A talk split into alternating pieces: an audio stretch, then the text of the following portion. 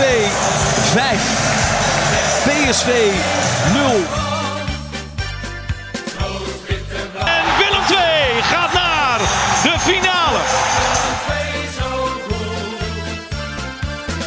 Willem II heeft na 33 van de 34 speeldagen de Champions League bereikt.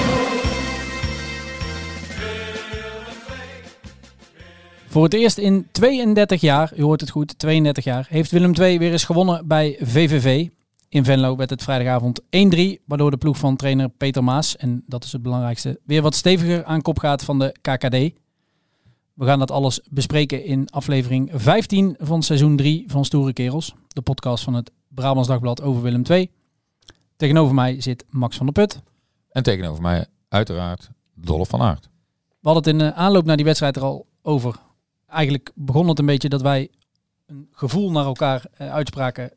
Dat klinkt heel sentimenteel, maar het was het gevoel dat we dachten van Willem II heeft het altijd wel moeilijk in Venlo. Vervolgens gingen we dat opzoeken. Aanvankelijk dacht ik dat Willem II daar nog nooit had gewonnen. Nou, dat klopte niet helemaal. Maar het was dus 32 jaar geleden.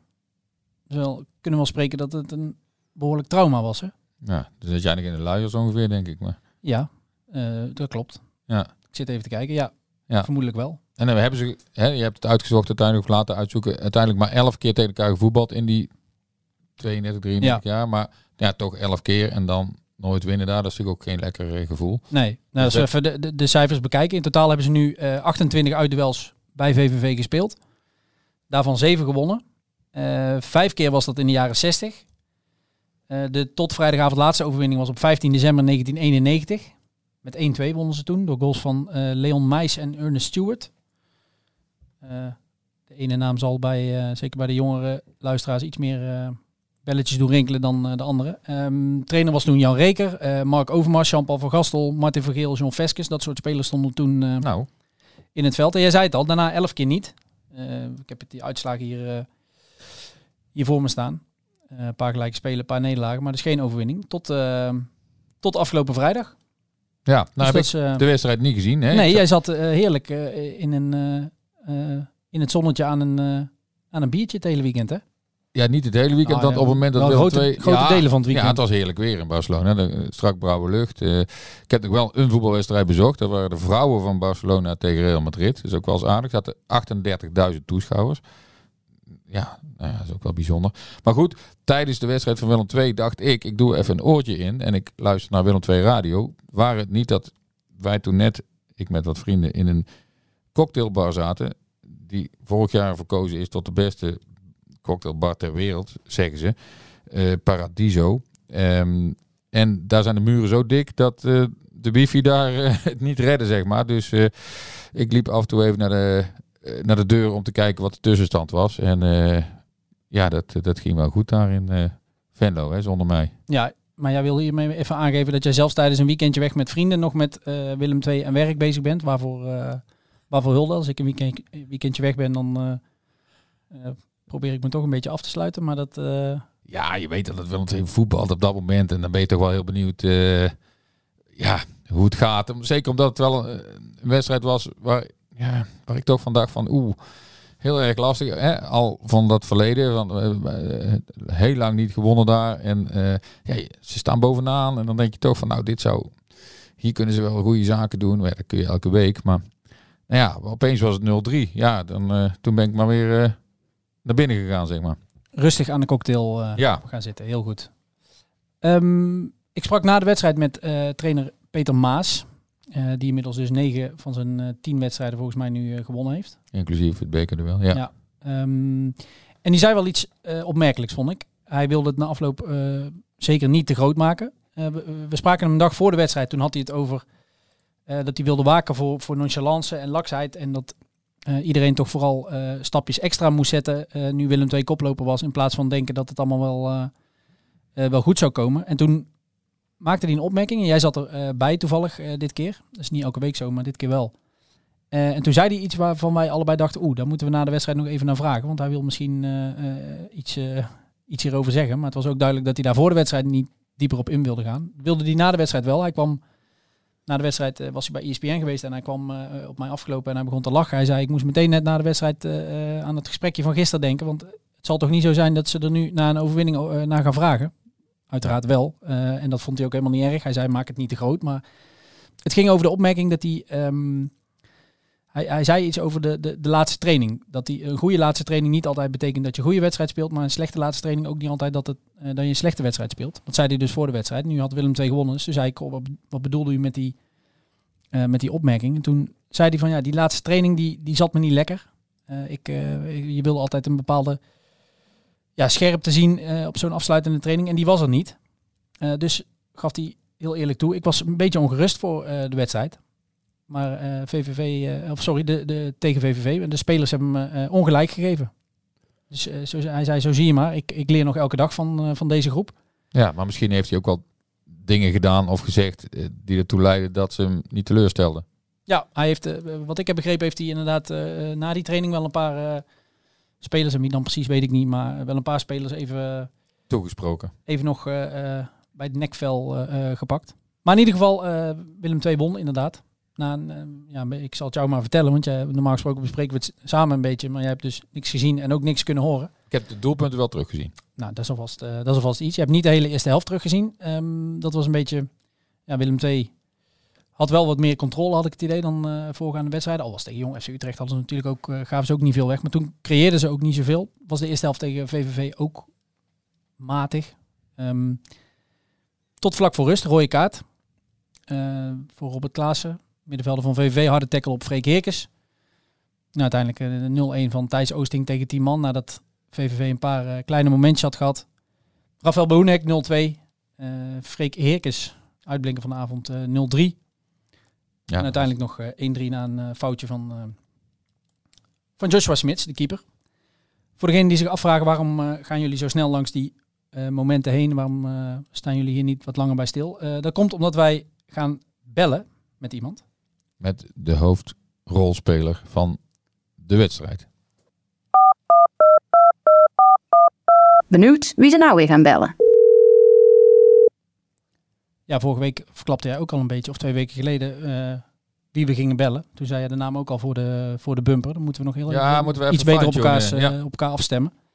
Maar inderdaad, Max, dankjewel. De uitblinker van de wedstrijd is bereid om ons even te woord te staan. Zit volgens mij nu in de auto terug van de training. Freek Heerkens, we gaan hem bellen.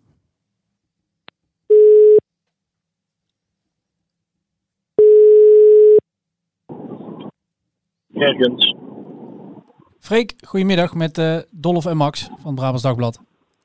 Goedemiddag, heren. Goedemiddag. Je viel heel even weg toen je opnam, maar we hebben Freek Heerkens aan de telefoon, toch? Jazeker. Kijk, gelukkig. Hoe is het? Goed. Mooi. Net in de auto terug naar huis. Lekker. Was het een uitlooptrainingje vandaag of wel even pittig aan de bak? Nee, moest wel even aan de bak. Ja, nou, uitlooptrainingje was het zeker niet. Nee, nou, het was ook alweer 2-3 dagen na de wedstrijd. Ja, dus dan, ja precies. Hoe zijn de trainingen van meneer Maes, Freek? Anders dan anders? Ja. Ja, normaal komen jullie er wel een aantal kijken, alleen alweer een tijdje niet gezien. Nou, dat valt reuze mee. Misschien heb je niet helemaal opstaan. Ja, maandag zijn we er nooit, hè? Dan zitten wij natuurlijk die geweldige podcast op te nemen. Ja, dat is belangrijk, want wij trainen in de ochtend, hè? Ja, dat is waar. Daar heb je ook wel gelijk in. Meestal nemen wij hem ook wat eerder op. Maar wat Max vroeg, de trainingen van Peter Maes zijn wel iets pittiger, hè? Nou ja, iedere trainer legt een accent op iets anders. En de trainingen zijn wel wat pittiger en iets meer qua inhoud. Alleen ja, soms, tenminste dat vind ik, je lichaam die moet daar even aan wennen. En als groep zijn, dan moet je daar even aan wennen. Alleen dan is het al vrij snel weer het nieuwe normaal. Dus. Ja, en ik kan me voorstellen dat zolang je wint... dat pittige trainingen ook net iets makkelijker te verteren zijn? Ja, nou ja. Ik denk dat sowieso als je een nieuwe coach krijgt... en die heeft een bepaalde filosofie... en daarin wil je een groep meekrijgen... dat de resultaten daar altijd bij helpen. En ja, trainingen zijn nou eenmaal onderdeel van om tot resultaten te komen. Ja. Ik zei al, die resultaten die zijn de laatste weken op 1 nederlaag na uitstekend. Zo ook afgelopen vrijdag in Venlo. Wat was het voor wedstrijd, voor overwinning, wat jou betreft? Ik denk wel een prima uitoverwinning. Ik denk dat het zeker belangrijk is als je bovenin mee wil blijven doen, dat je ook af en toe zeker de uitwedstrijden gaat winnen. De eerste helft vond ik redelijk gelijk opgaand. Zij hadden niet heel veel kansen, wij hadden ook niet heel veel kansen. Volgens mij eentje met een kopbal van Rafa en een gevaarlijk schot van Thijs. En dat was het eigenlijk wel. En ik denk dat het kantelpunt aan het einde van de eerste helft lag met een rode kaart. En dan weet je dat zij de tweede helft wel meer gaan inzakken en gaan loeren op een countertje. Die hebben ze denk ik een tweetal momentjes gehad. De eerste 10 minuten na rust. Alleen dan is het voor ons zaak om snel een doelpunt te maken. En dan verschaf je jezelf lucht. En gaat vloeit het bij de tegenstander ook een beetje weg. Ja, jij was sowieso betrokken bij die rode kaart. Wij spraken elkaar daar na afloop ook even over. Toen zei ik ook tegen jou dat het mij opviel dat er op social media vrijdagavond onder het videootje van ESPN op Twitter dat daar nogal wat gemengde reacties onder waren. Dat de een vond het wel terecht, de ander vond het niet terecht. Maar deze kon je wel geven, denk ik, hè? Ja, waar wij het al over hadden. Ik denk helemaal niet dat er een intentie bij zat om mij te raken. Alleen hij kwam ook al vrij frontaal richting de bal toe. En ik was net 1 stapje eerder en hij was net een stapje te laat. Ja, hij plantte zeg maar zijn voet net op mijn enkel en ik was blij dat het op de voorkant kwam. Soms zie je dat als je het op de zijkant komt of aan de binnenkant, dan klapt je enkel dubbel en dan ben je verder van huis. En nu kwam ik eigenlijk af met een beetje vocht in de enkel en dat was het wel. Ja, dus je hebt de wedstrijd ook uitgespeeld. En hoe, zou ik bijna willen zeggen. Want je was ook nog bij 2 van de 3 goals betrokken, hè? Ja, dat was zeer aangenaam, moet ik zeggen. Ja. Voor een verdediger, dus toch bijzonder, hè? Ja, oké. Alleen ik vind dat we de laatste tijd best wel gevaarlijk worden, ook uit hoekschoppen.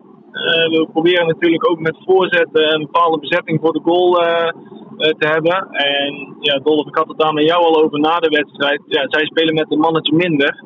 Ja, dan is het ook wel makkelijker om vanaf de tegenovergestelde kant als van waar de voorzet komt, aan te sluiten op de 16 om eventueel een afvallende bal op te pikken. Dus nu was ik toevallig 2 keer bij betrokken. Ja, die assist die was inderdaad wel heel kunstig, hè? Met links ook nog, met je mindere been. Ja, misschien als zo'n bal voor je rechter valt, dat je wel zegt van ik ga ervoor. Zou kunnen. Alleen, op dat moment zag ik Thijs snel positie kiezen.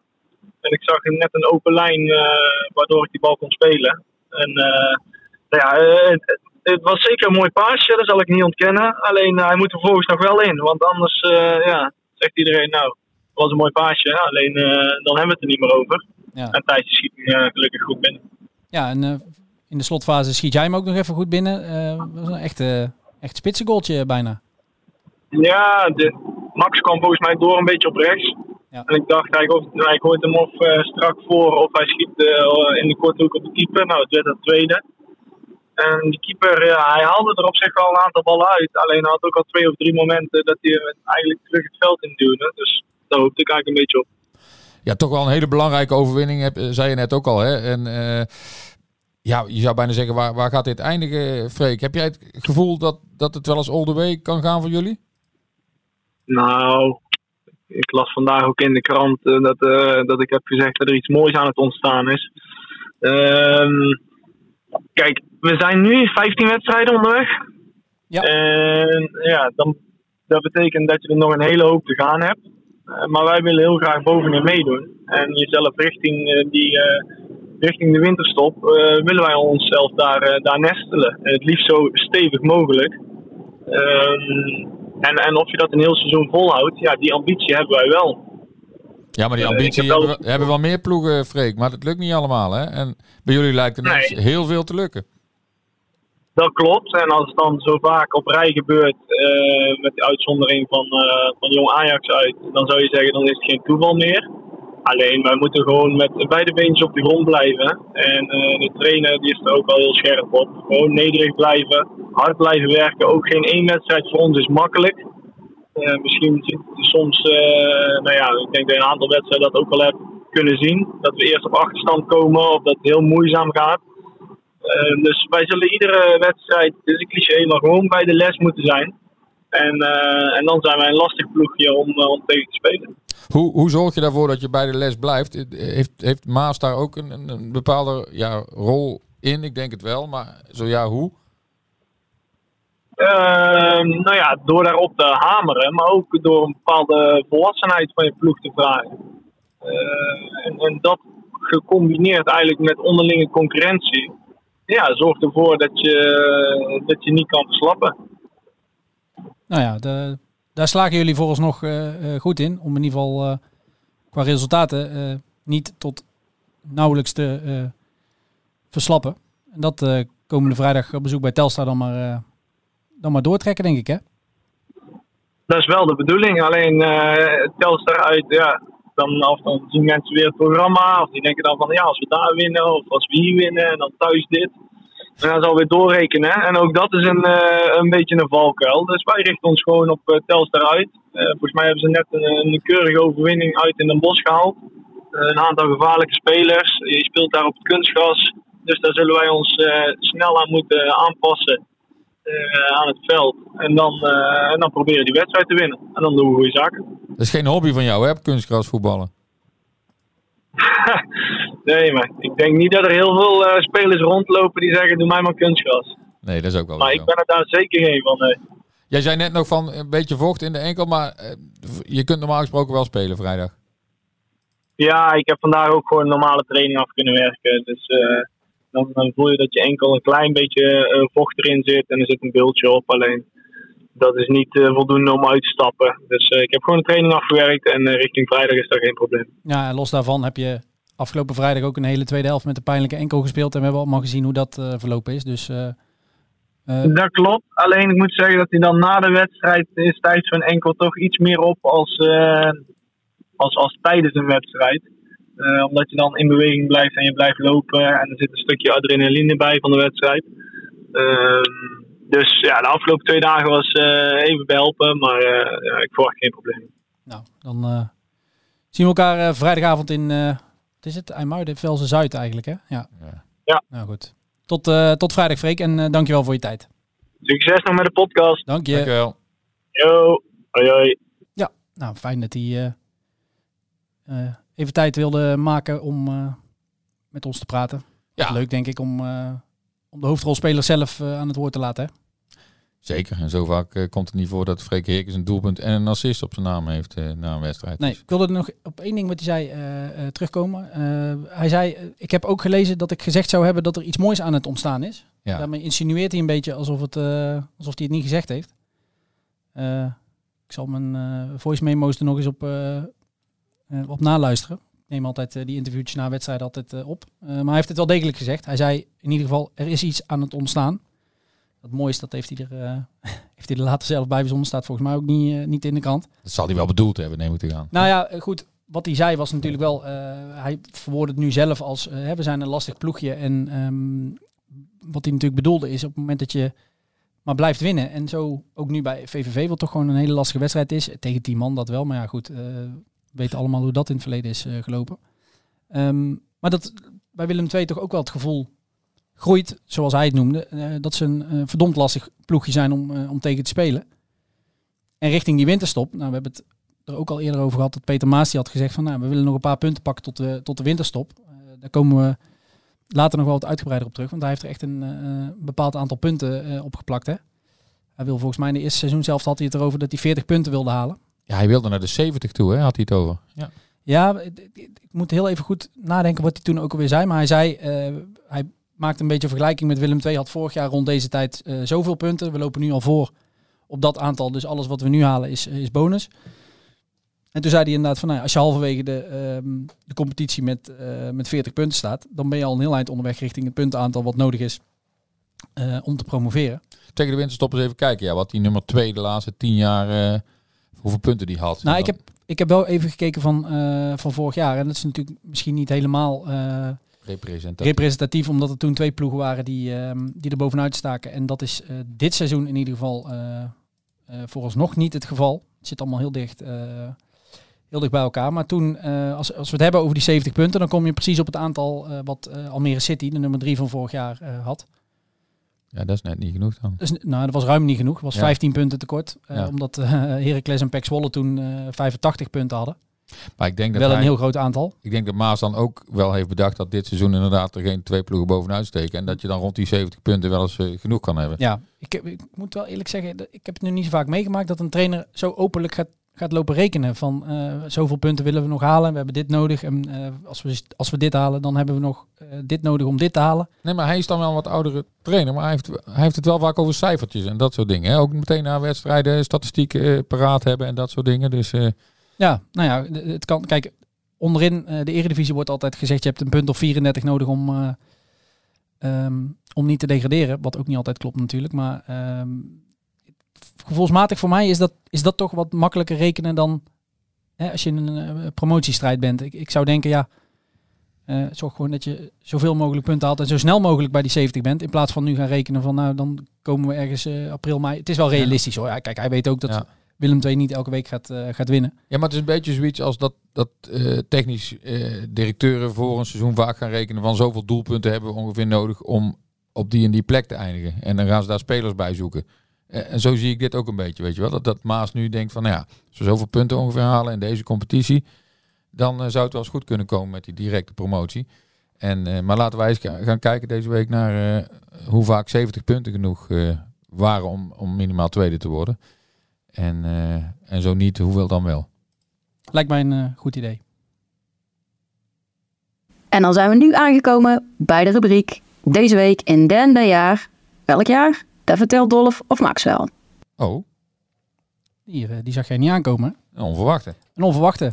En dat verraadt al een beetje dat ik degene ben die met een datum komt. Deze week in 2021, Max. Om precies te zijn, het is nu maandag 20 november. We gaan terug naar 21 november 2021. Dus dat is bijna precies 2 jaar geleden. Ja, en dan wil jij weten wat er toen gebeurde voor mij. Heel graag. Kun je misschien een hint geven?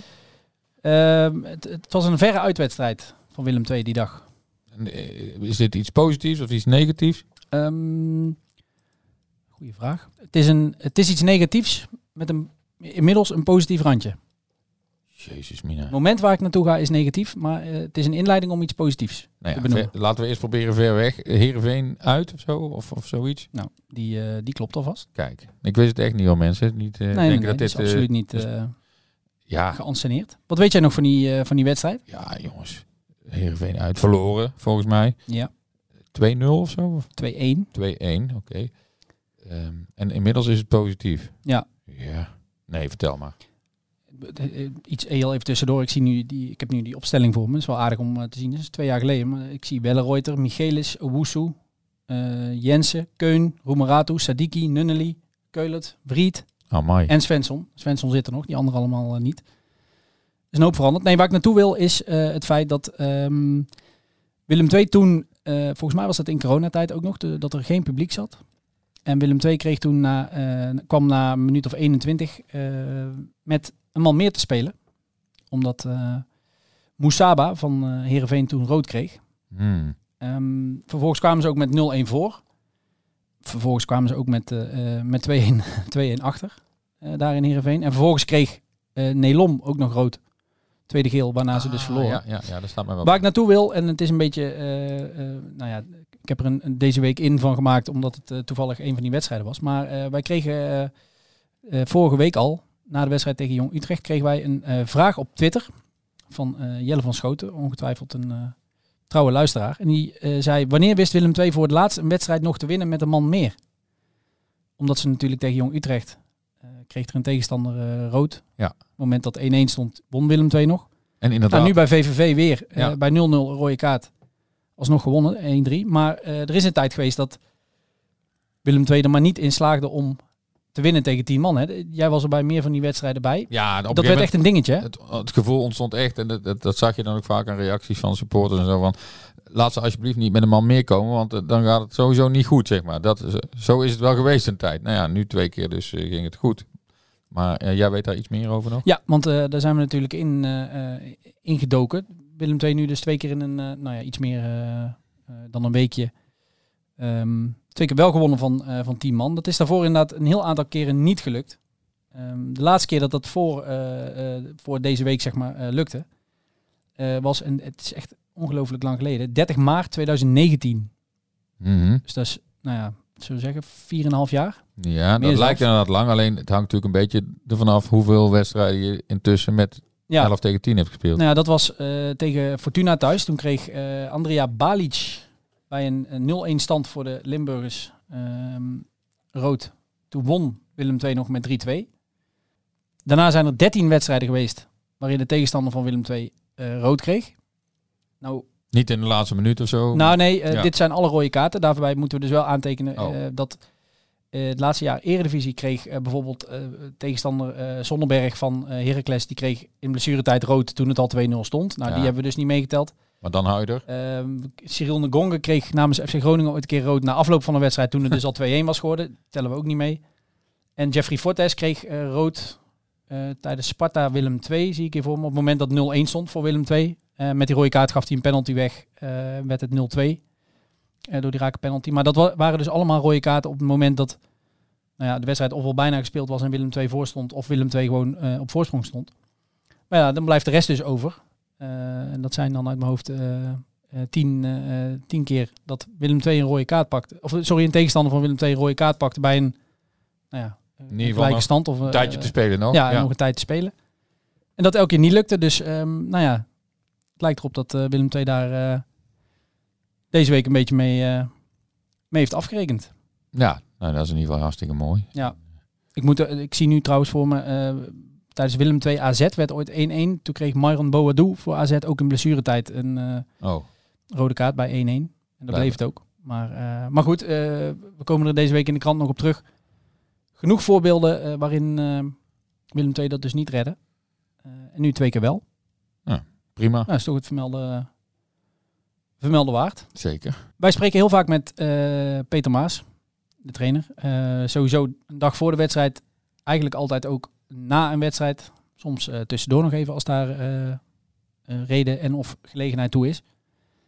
Maar uiteraard wordt hij ook in België op de voet gevolgd. Ze vinden het daar wel interessant om hem te volgen. En nou stuiten wij alweer, ik geloof alweer 1,5 week geleden, stuiten wij op een uitzending van TVL Sportcafé van TV Limburg, regionale zender in België, uit de regio waar Peter Maes vandaan komt. Daar zat hij aan tafel. Je hebt die uitzending ook gezien, ik ook. Wat vond je ervan? Ja, ik vond hem wel een hele ontspannen indruk maken. En natuurlijk ligt het wel een beetje gevoelig, hè? Peter Maes in België, sinds dat hele schandaal met zwart geld en dat soort dingen. En er werd ook niet zo heel veel aandacht aan besteed, maar het werd wel even genoemd. Maar verder vond ik hem echt een heel ontspannen indruk maken. En hij zat ook wel op de praatstoel en hij had wel wat leuke dingetjes. Ja, wat ik wel interessant vond is dat kijk, wij volgen Willem II behoorlijk op de voet, kunnen we wel zeggen. Je vraagt dan ook wel naar dingen. Hè? Je probeert altijd wel iets interessants eruit te pikken. Nou is dat bij Peter Maes niet zo moeilijk, want hij is over het algemeen wel redelijk spraakzaam en weet overal wel iets interessants over te zeggen. Maar dan, die Belgen die kijken daar toch anders naar. Hè? Die zien hem en die hebben een bepaald beeld van Nederlands voetbal en van Nederlanders qua karakter. Ja. En daar zei hij een paar dingen over en daar gaan we heel eventjes naar luisteren. Het eerste was, werd gevraagd hij vertelde daarvoor iets over de mentaliteit in Nederland en dat Nederlanders heel graag, een woord wat hij ook wel eens bij ons heeft gebruikt, in patroontjes willen voetballen. En dat hij daar wel een beetje zijn eigen sausje overheen probeert te gooien. En toen werd hem gevraagd door iemand aan tafel of hij ook aan de mentaliteit heeft moeten werken. Dat zat eigenlijk al redelijk goed, dus, maar wel een heel andere cultuur, hè, dus in Nederland. Dus ik heb mijn eigen moeten aanpassen. Dus, en vanuit die aanpassing probeer ik weer accenten te leggen, maar je kan niet in één keer rechts binnenlopen, zeker niet in een Nederlandse club, want er wordt toch op een andere manier gevoetbald. Wordt het voetbal ook anders beleefd?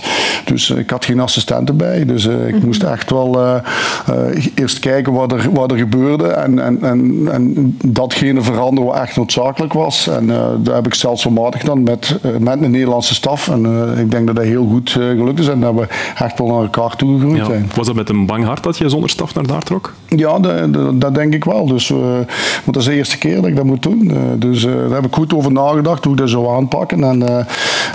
En ik ben erin geslaagd van die mensen voor mij te winnen. Want ik ben er niet gekomen voor te zeggen van hier is Peter Maes, een coach van eerste klas in België. Ik ga het hier allemaal eens een keer doen. Nee, ik ben daarin gegaan voor in eerste plaats plezier te hebben en mezelf terug te vinden. Dus, en daar hebben die mensen me echt wel heel goed in geholpen. Ja, je zei...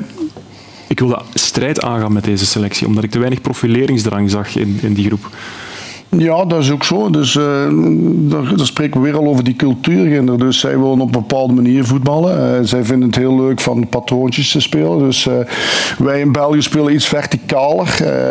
En die strijd heb ik met hen moeten aangaan. Dat het op een andere manier ook kan. En in combinatie met die patroontjes, dat we zo tot mooie en goede resultaten kunnen komen. Dus ja, en dan ga je eigenlijk mensen uit hun gewoontes trekken. En dat is die strijd die ik eigenlijk voer met het elftal, met de selectie en met het individu. Hij zegt een paar interessante dingen volgens mij. Die quote inderdaad over dat patroontjes, die zat hierachter. Ik dacht dat die hiervoor zat, excuus. Wat vind jij het opvallendste? Want, kijk, het is niet dat hij iets nieuws zegt. Hè? Hij zegt dingen die hij tegen ons ook al heeft gezegd. Maar net even vanuit een andere invalshoek. Ja. Belgische dat hij tafel die iets aan dat hij toch wel lastig vond om zonder zijn eigen staf te kunnen meenemen bij Willem II aan de slag moest. Ja. Dat hij daardoor toch wel heel even getwijfeld heeft van zal ik dit wel doen? En dat snap ik ook wel. En zeker als je dat gewend bent. En hij is natuurlijk toch een coach met een goed palmares. Hè? 2 keer de Belgische beker gewonnen. Dat soort, dit is, hij werkt nu een beetje onder zijn stand eigenlijk. Dus ja, dat vond ik wel... Ja, hij wilde toch zijn eigen staf meenemen, dat snap ik wel. Alleen ja, bij Willem II was daar natuurlijk geen geld voor. Nee. En dat hij zegt, ik heb die mensen voor mij weten te winnen. Dat idee krijgen wij ook wel als we de staf bezig zien. Volgens mij is daar wel een... de sfeer komt goed over. Hè? Ja, het is wel een team, ook buiten de lijnen. Dus maar wel aardig. Ja. Ja. Iets anders wat hij nog, waar hem nog naar gevraagd werd...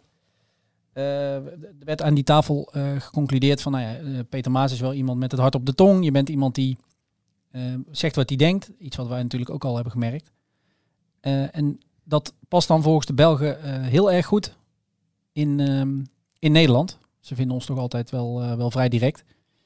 En daar had hij zonder jou te noemen, had hij daar nog even een compliment over richting jou. Heel snel moet je daar tot conversatie, ook in de spelersgroep. Heel snel komen de jongens even op je kantoor kloppen en vragen hoe de situatie is. En dan willen ze ook heel veel duidelijkheid. En dan kunnen ze er ook mee leven. Hier is het enigszins anders. Hier is de afstand veel groter tussen de coach en spelers. En moeten we eigenlijk allemaal wel volgen hier. En ginder is het van, een coach mag zijn eigen ook verantwoorden voor datgene wat hij doet. Ja. Naar de pers toe hetzelfde. Dus tegen mij zeggen ze op een gegeven moment, na 3 overwinningen, die moeizaam waren van je hebt een gouden pik en ik antwoord erop nee, ik heb een knijnenpoot. Oh, was een knijnenpoot? Ja, dat zeggen ze bij ons. Kijk, die conversaties zijn eigenlijk heel anders en veel speelser als hier. Speels? Is het? Ja, voor ons is het normaal, maar ik snap wel, als dat in België worden dat soort dingen misschien niet zo gauw gezegd en dan is het voor hem natuurlijk wel even wennen, maar ik vind dat hij daar heel goed mee om is gegaan tot dusver. Hij reageerde helemaal niet boos of ja, of anderszins, hij gaf gewoon een antwoord en hij deed gewoon goed mee aan het spel. Hij was daar helemaal niet boos over volgens mij. Hij vindt dat, hij vindt het wel leuk. Dat denk ik ook. Dat beeld kreeg ik in ieder geval uit dit antwoord van, hij vindt het helemaal niet zo erg als een speler een keer op zijn deur klopt of als iemand uit de pers een keer zoiets tegen hem zegt waar hij dan even voor moet schakelen. En volgens mij geniet hij wel een beetje van die...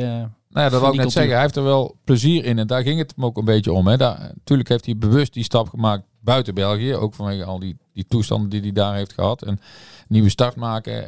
Maar hij vindt het volgens mij echt wel leuk. En wat hij zelf ook zegt. Van, ja, goede resultaten helpen dan natuurlijk enorm aan dat plezier hebben. Want als je 7 keer had verloren nu, dan weet ik niet hoeveel plezier die had gehad. Maar, niet zoveel. Nee, maar inderdaad, al die dingen eromheen, die pakt hij ook goed op. Ja.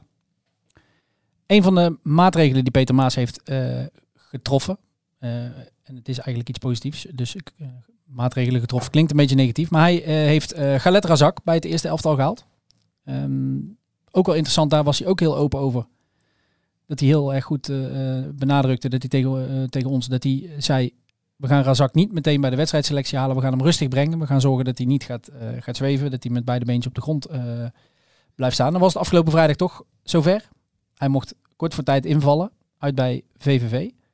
Liet al meteen een paar aardige dingen zien. Ja, je hebt het dus niet gezien, maar in die, nou ja, ik denk een minuut of 5 dat hij meedeed, was hij echt wel onbevangen, frivol. Een paar leuke dribbels.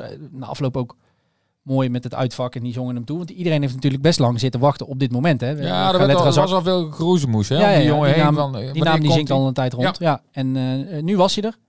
Stelde niet teleur in de korte tijd. Van wat ik heb begrepen, off the record van mensen die daarbij waren. Ik natuurlijk niet. Maar hij heeft na de wedstrijd moest hij ook een liedje zingen in de kleedkamer. Omdat hij gedebuteerd had. En hij sprong op tafel en hij kreeg iedereen wel mee. En, een rap liedje bracht hij ten gehore, heb ik begrepen. Dus dat is allemaal hartstikke mooi. Maar we moeten toch iets anders bespreken. Want een dag na zijn debuut... Ja, we gaan hem eventjes niet zien nu, hè, denk ik. Nee, een dag na zijn debuut heeft hij met de onder 21 gespeeld. En daar heeft hij een rode kaart gepakt. We hebben even navraag gedaan hoe en wat precies, want wij waren er allebei niet bij. Het schijnt zo te zijn, heb ik vanuit Willem II begrepen, dat hij maakt een doelpunt tegen Fortuna Sittard, onder 21, de 3-2. De voorsprong dus voor Willem II. Hij wilde de bal daarna snel uit het net pakken, wat op zich opmerkelijk is als je op voorsprong bent gekomen, maar misschien wilde hij er nog een maken. Daarop ontstond een opstootje met de keeper van de tegenstander, die de bal pakte. En nou ja, weet hoe dat gaat. Iemand probeert hem af te pakken en dan wat geduw en wat getrek. Daar kreeg in ieder geval Razak ook geel voor. En in het tumult wat daarna is ontstaan, heeft hij iets geroepen tegen een tegenstander. En dat was voor de scheidsrechter dusdanig onaanvaardbaar dat hij rood heeft gekregen. We hebben inmiddels contact gehad met de KNVB. Er ligt nog geen schikkingsvoorstel. Dat wordt verwacht dat dat dinsdag komt. Ja. Maar dan krijg je eenzelfde soort situatie als ik meen vorig jaar met Ringo Meerveld hebben meegemaakt. Die had toen bij de onder 21 meegedaan, kreeg een rode kaart na de wedstrijd zelfs. Ook voor een opstootje, of althans, ja, voor een opstootje. En die mocht toen 1 wedstrijd bij de onder 21 niet spelen, maar die schorsing geldt dan, zolang de onder 21 nog niet gespeeld heeft, geldt dan ook voor het eerste. Hij moest toen de wedstrijd, toevalligerwijs, uit bij VVV missen. Omdat hij dus die wedstrijd... hij was op zaterdag, had hij rood gekregen. Op vrijdag speelde het eerste. En op zaterdag speelde de onder 21 pas. Dus hij kon pas na die wedstrijd weer meedoen. Weer in actie komen. En dat geldt nu dus ook voor Razak. Die dus... Nou ja, tenzij er blijkt niks aan de hand te zijn en de rode kaart wordt kwijtgescholden. Maar dat kan ik me eigenlijk niet voorstellen. Als ik dat verhaal zo hoorde. Zal hij er in ieder geval niet bij zijn tegen Telstar. En... afhankelijk van hoe ernstig, of hoe hoog het wordt opgevat wat hij precies heeft geroepen. Misschien nog wel 1 of 2 wedstrijden extra. Ja, dat zou wel een behoorlijke tegenvaller zijn. Hè? Voor de jongen zelf vooral. Ja, dat is natuurlijk niet slim. Maar ja, dat snapt iedereen. En hij hopelijk nu zelf ook. Jongen, die moet nog van alles leren. En nou ja, dit moet je gewoon niet meer doen. Punt. Zoals de IJslander Sigurd Geisson nu geschorst is omdat hij een speler in zijn rug schopte. Ja. Dat soort dingen moet je gewoon niet doen. De kans dat je daardoor een schorsing oploopt, ja, die is gewoon heel groot tegenwoordig. En ja, een duur leermoment voor hem vooral. Ja. Ja, zonde. Die jongen die kan echt heel goed voetballen. En wat ik zei, op trainingen en in die flitsen tegen VVV zie je wel echt dat die jongen, als hij, Peter Maes noemde het ooit, zijn kopje erbij houdt, dan kan hij echt wel iets moois bereiken. Ja, maar dan moet hij dat wel doen. Die kijkt daar naar uit. Naar dat, hè, die jongens die uit de eigen jeugd komen, die wil je zien. En dan is het gewoon jammer als hij nu een paar wedstrijden moet banken. Ja. Of banken op de tribune in ieder geval. Ja. Ja. Of thuis. En we hebben Willem II daar ook over gebeld. Die willen afwachten wat nou precies de strafmaatregel vanuit de KNVB wordt. Wat ik me heel goed kan voorstellen. Dat wachten we af. En ja, daarna gaan we ook informeren wat Wat ze daar bij Willem II, en met name wat Peter Maes daarvan van vindt. Want wat ik net al zei, die heeft zo benadrukt van... we gaan die jongen rustig brengen, moet niet gaan zweven. Nou is dit natuurlijk, die rode kaart, een stapje terug. Maar ja, hoe hoog dat Peter Maes dat opvat. Hij heeft rondom die schorsing van Sigurd Geisson gezegd... jongens mogen bij mij fouten maken, maar ze niet blijven maken. Nou, zoiets zal die nu ook wel denken. Het is vooral zonde voor die jongen zelf. Die schiet zichzelf een beetje in de voet. Hè. Net nu die echt... Nou, goede les. Ik denk een goede les. En hij moet daarvan leren. Ja. Willem II dus vrijdag naar Telstar. Nog steeds als koploper. Door de overwinning voorsprong van 3 punten op Rode SC. Die weer punten lieten liggen dit weekend. 3 clubs die nog een wedstrijd te goed hebben. Omdat afgelopen weekend vanwege het interland voetbal niet iedereen in actie kwam. Emma, ADO, De Graafschap. Die kunnen ook op 3 punten afstand komen. Dat zeg ik. En meteen bedenk ik. Ik weet niet of... er ploegen van die 3 in die inhaalwedstrijd tegen elkaar moeten spelen. Moeten we even... Ik dacht het niet. Nee? Maar het is wel zo dat als je 2 keer punten laat liggen, als Willem II zijnde, dan kun je zomaar ineens 5e of 6e staan. Dus zo dicht zit het allemaal wel bij elkaar. Ja. Dus, het zit absoluut dicht bij elkaar. Maar waar Heerkens het ook over had, Willem II wil gewoon tot die winterstop meedoen om die bovenste 2 plekken. Een beetje andere ploegen het gevoel geven... Kijk, vorig jaar was dat met Heracles en PEC dus wel. Die waren weg op een gegeven moment en nooit meer teruggezien. Zo'n vaart zal het nu niet lopen. Maar het is mentaal wel heel belangrijk dat Willem II ergens rond die winterstop gewoon vast bij die eerste 2 staat. En inderdaad misschien een gaatje kan slaan. Maar ja, eerst maar eens... er volgen nog een paar leuke potjes. Absoluut, absoluut. En dat hopelijk volgende leuke potje gaan we volgende week bespreken. In onze podcast. Tot die tijd mogen vragen, opmerkingen, anekdotes, dingen die op zijn gevallen, naar stoerekerels@bd.nl. En dan gaan we ze ongetwijfeld behandelen. Dat is volgende week. Voor nu, bedankt voor het luisteren.